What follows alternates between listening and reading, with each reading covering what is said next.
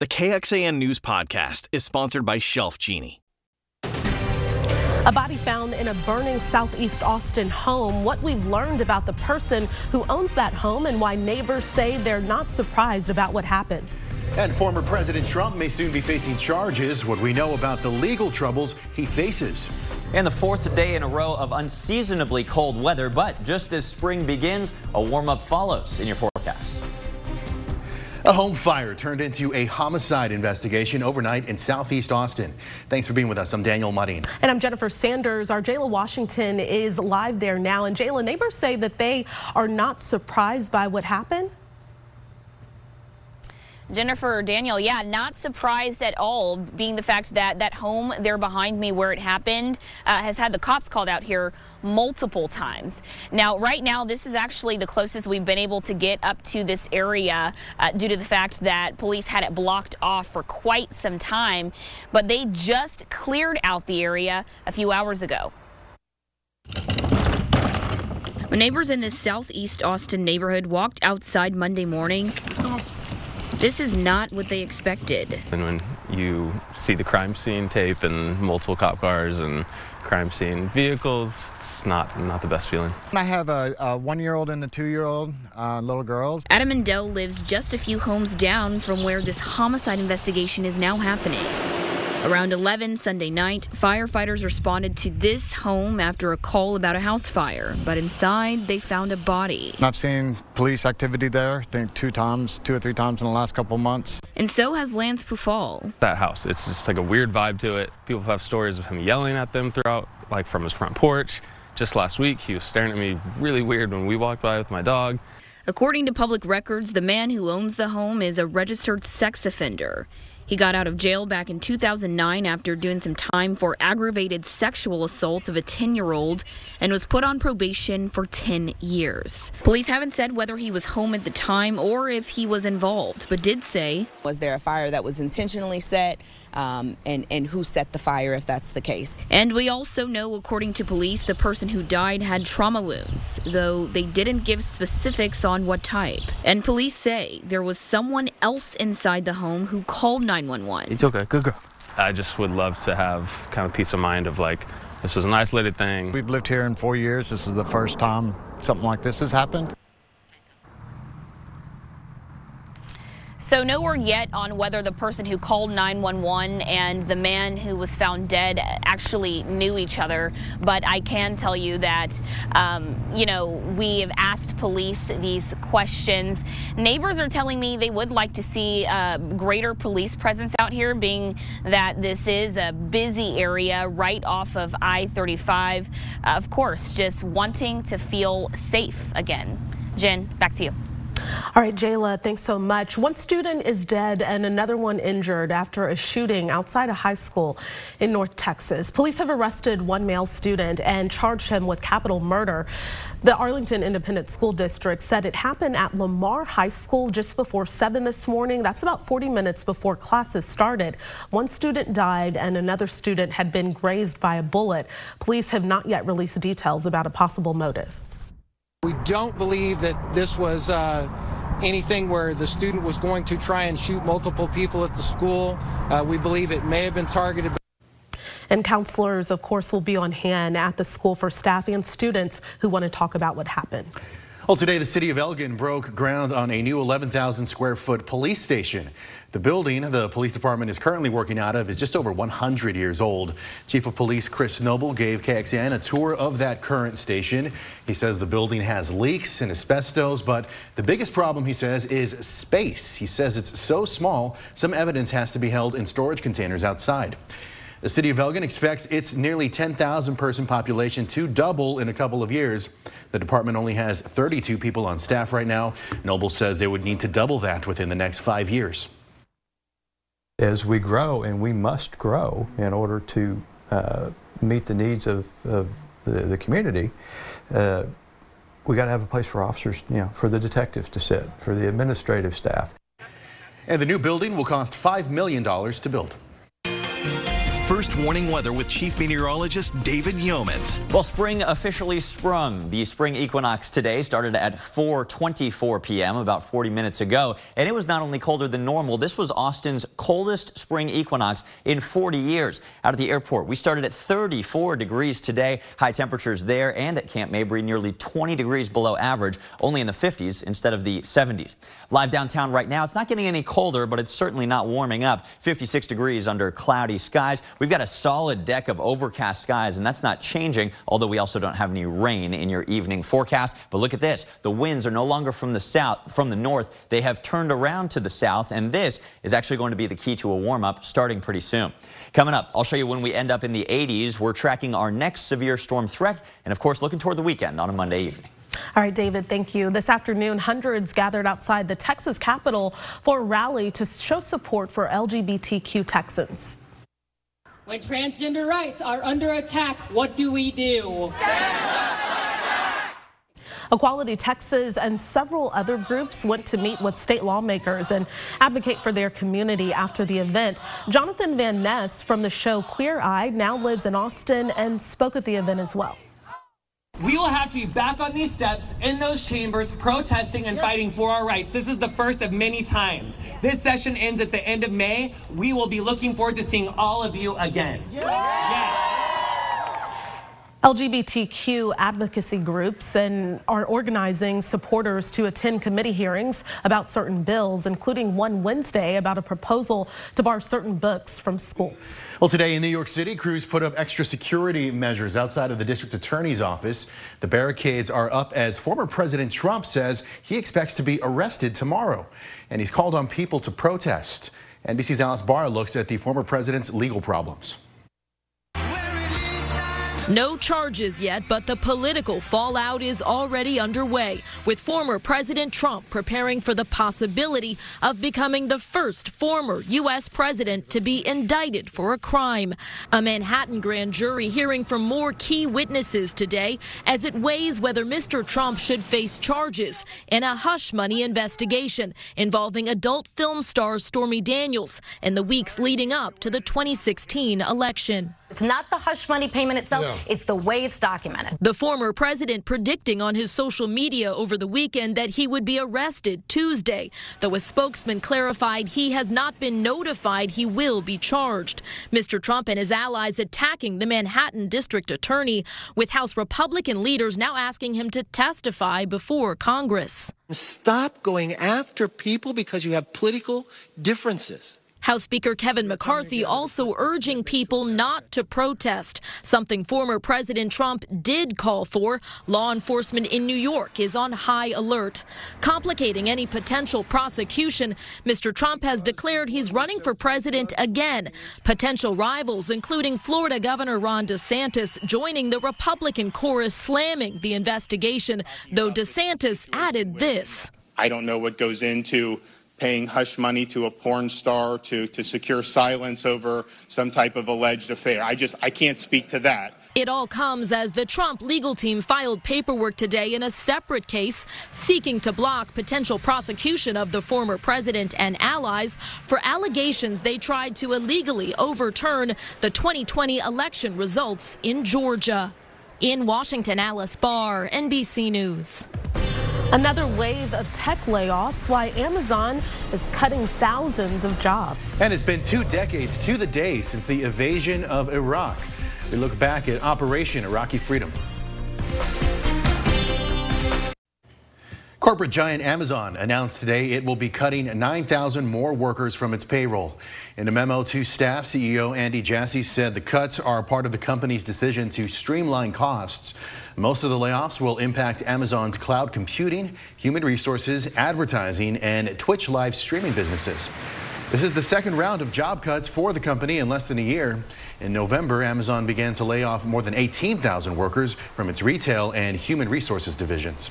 You can help decide what a new trail in Austin will look like. The city of Austin is asking for feedback about the MoKan Trail extension in East Austin. So this new segment will run between North Pleasant Valley Road and Springdale Road. The three quarter mile extension is meant to connect the bike path on Pedernales Street to southern Walnut Creek. The city hosting a virtual open house so that you can see the plan and weigh in. It's called MoKan because it's being built over railroad tracks, the line where the Missouri, Kansas, Texas Railroad, or MoKan, used to run. Well, today marks 20 years since the start of Operation Iraqi Freedom. In March of 2003, U.S. forces invaded Iraq, vowing to topple Saddam Hussein's dictatorship. Former President George W. Bush and his administration told the American public and the international community that Hussein was hiding weapons of mass destruction. No such weapons were found, but forces did succeed in knocking Hussein out of power. By the time the U.S. withdrew in 2011, there were at least 4,400 U.S. deaths and more than 32,000 wounded. At least 100,000 Iraqi civilians died. A cloudy, chilly day, but no measurable rain falling today in Austin as our total falls a bit behind schedule for normal month-to-date rain. Lake levels sure certainly need some help. Travis holding steady, Buchanan, though, falling an inch. We'll have your warmer forecast right after this. This KXAN News podcast is brought to you by Shelf Genie. I'm Rosie Newberry from KXAN Studio 512. Considering replacing your kitchen cabinets? Struggling to find or reach things? Go to shelfgenie.com slash Austin. Shelf Genie designs custom pull-out shelves for your existing cabinets, adding convenience and value to the most used room in your home. Shelf Genie custom pull-out shelves, everything in reach. The Austin ISD Board of Trustees is hoping to put a stop to its revolving door of superintendents. Dr. Stephanie Elizalde left last year for Dallas ISD, followed by interim superintendent Dr. Anthony Mays, who went to Alief ISD. And one concern that has come up in finding a replacement has been how open and transparent this search should be. Nabil Remadna shows us some factors that could impact the search. It's important right now. In 2020, Dr. Stephanie Elizalde was named as the lone finalist for AISD superintendent. It just seemed like the right fit for me at the right time. In Texas, this is common practice, but some would like to see more transparency and more candidates being named. The single lone finalist is named, and everybody just has to deal with it. Cuitlahuac Guerra, a parent in the district. He wants to make sure the district gets the next pick right, and he wants to know which candidates are applying. That's unacceptable because the process favors the superintendent candidates, not the people and their children and the students. In February, AISD trustees met with GR Recruiting, the firm tasked with helping to find the next superintendent. In that meeting, they discussed how open the search should be and the pros and cons of having an open search. More uh, uh, uh, that you go to expose the candidates in this process, it will have an impact on the candidate pool. An open search could mean more candidates. A risk of completely closing the process is that the community doesn't feel as involved or doesn't feel as committed to the person. The person will have a, a higher bar to prove themselves. Trustees will be tasked with how open that search will be. I believe that this board for sure can come to a good consensus on the sensitivity of the candidates and our obligation and responsibility to our community. For Guerra, it's a process the district has to get right to gain trust from families and teachers and for the students. If we have an open process, we're more likely to find a superintendent candidate that prioritizes and centers the needs of students and is willing to stay and see out the work in the long term. And that's what we need. Come on, young lady, hustle. The bell rang. Nabil Remadna, KXAN News. And according to AISD's superintendent search timeline, the district will begin accepting applications this Saturday, March 25th, and hopes to name a finalist on May 25th.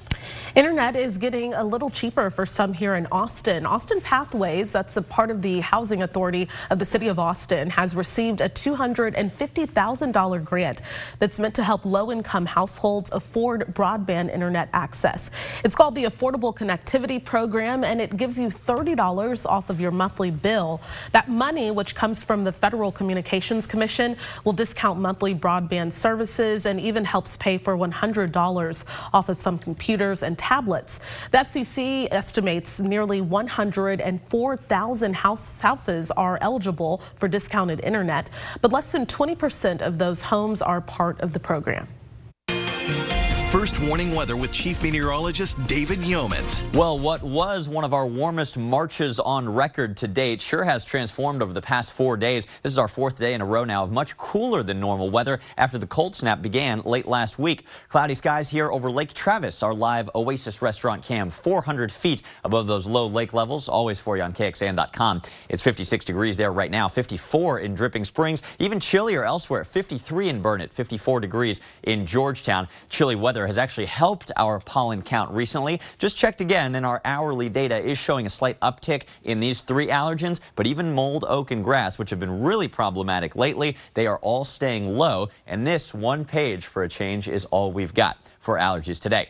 Out to the west, you can see warmer temperatures are starting to blow in on a south wind from Marfa to Midland, uh, Lubbock to Amarillo. This as a warming trend begins because our next storm system is already approaching. You can see the cloudy skies here locally with no real measurable rain falling this evening. A big storm system is lined up to again hammer our friends over in California. We've got high wind warnings just south of the Bay Area, winter storm warnings for heavy snowfall outside of Los Angeles tomorrow. This storm system is already impacting our weather and will eventually bring our next risk of severe storms. That, though, just like last time, doesn't come until the end of the work week. The thing that we'll feel first, warmer temperatures. Southeast winds are already blowing, and as cloudy skies act like a blanket and southeast winds blowing from the Gulf, watch what happens overnight. Temperatures don't get colder. They actually hold steady or even rise even before the sun ever comes up tomorrow. So it's a much warmer start to the day with temperatures near 60 and certainly a warmer finish with highs for most of us returning to the 70s, kind of back to where we'd expect to be this time of the year. Otherwise, the clouds and radar not getting much prettier, at least immediately, because those southeast winds bring in some moisture as well. This means cloudy skies continue through tomorrow morning with a couple little spits of mist and drizzle on your morning drive. Maybe a little foggy, a little damp through midday tomorrow in some areas. But even though it starts off that way, the daytime looks a little prettier after lunchtime. More peaks of sun return, and this will be an increasing trend Wednesday and Thursday with more afternoon sun and even warmer temperatures. But the western storm I just showed you eventually brings us the risk of strong storms, and that happens starting late Thursday. Here we are Thursday morning with the storm approaching Texas from the Four Corners. Doesn't look like we'll see much action late Thursday. It may, at least as of now, hold off until after midnight. That means early Friday morning. This is a cursory look at a big line of strong to potentially severe storms. First in the hill country, then in the metro, maybe during your morning drive at the end of the work week. It'll continue eastward pretty quickly after that, out of your hair by Friday afternoon. This again is not going to be the kind of rainfall that we need. Just a quick line of thunderstorms. Many of us see about a half inch, we're thinking, through Friday night. There is, though, a risk of severe weather already painted in the hill country from the Storm Prediction Center. We'll get another update to this map tomorrow morning, so I want you to stay with us. Of course, this will be a moving target over the next couple of days. Tonight's forecast, steady temperatures as south-southeast winds blow in 10 to 20 miles an hour. A little mist and drizzle by morning, continuing through midday tomorrow. Then some breaks of sun and a warmer, comfortable day at 73 degrees. You can put away the big winter coat for the next several days and maybe for a lot longer than that, even with the threat of severe storms. That front does not bring any cooler air. Weekend is looking warm and dry Saturday, Sunday as of now. Next week, a weak cool front brings just a slight chance of rain. Well, coming up, the Austin Public Health Initiative that could earn you some spending money. Austin Public Health wants to pay for you for getting vaccinated. It will begin giving out some gift cards to people who get the COVID vaccine. Now, this all comes after what APH says is a decrease in vaccine demand. Anyone who is eligible for the shot and who is receiving their first, second, or a booster dose can receive a gift card. APH tried a similar program two years ago, but only offered 2,000 gift cards. During that program, APH was offering $50 HEB gift cards. These new gift cards, though, will be accepted anywhere that accepts Visa. President Biden has issued his first veto since taking office. I just signed this veto because the legislation passed by the Congress would put at risk the retirement savings of individuals across the country. They couldn't take into consideration. Now, the veto halted a bipartisan measure to stop retirement plans from weighing environmental, social, and corporate factors when making investments. I just signed it had passed. The only thing taken into consideration would have been the rate of return. Well, coming up tonight, we have a new two-hour episode of The Voice. After that, an all-new Quantum Leap, and then we'll see you back here for KXAN News at 10. And of course, you can join us an hour earlier for KXAN News at 9 o'clock o'clock on the CW Austin. Here's where to find us.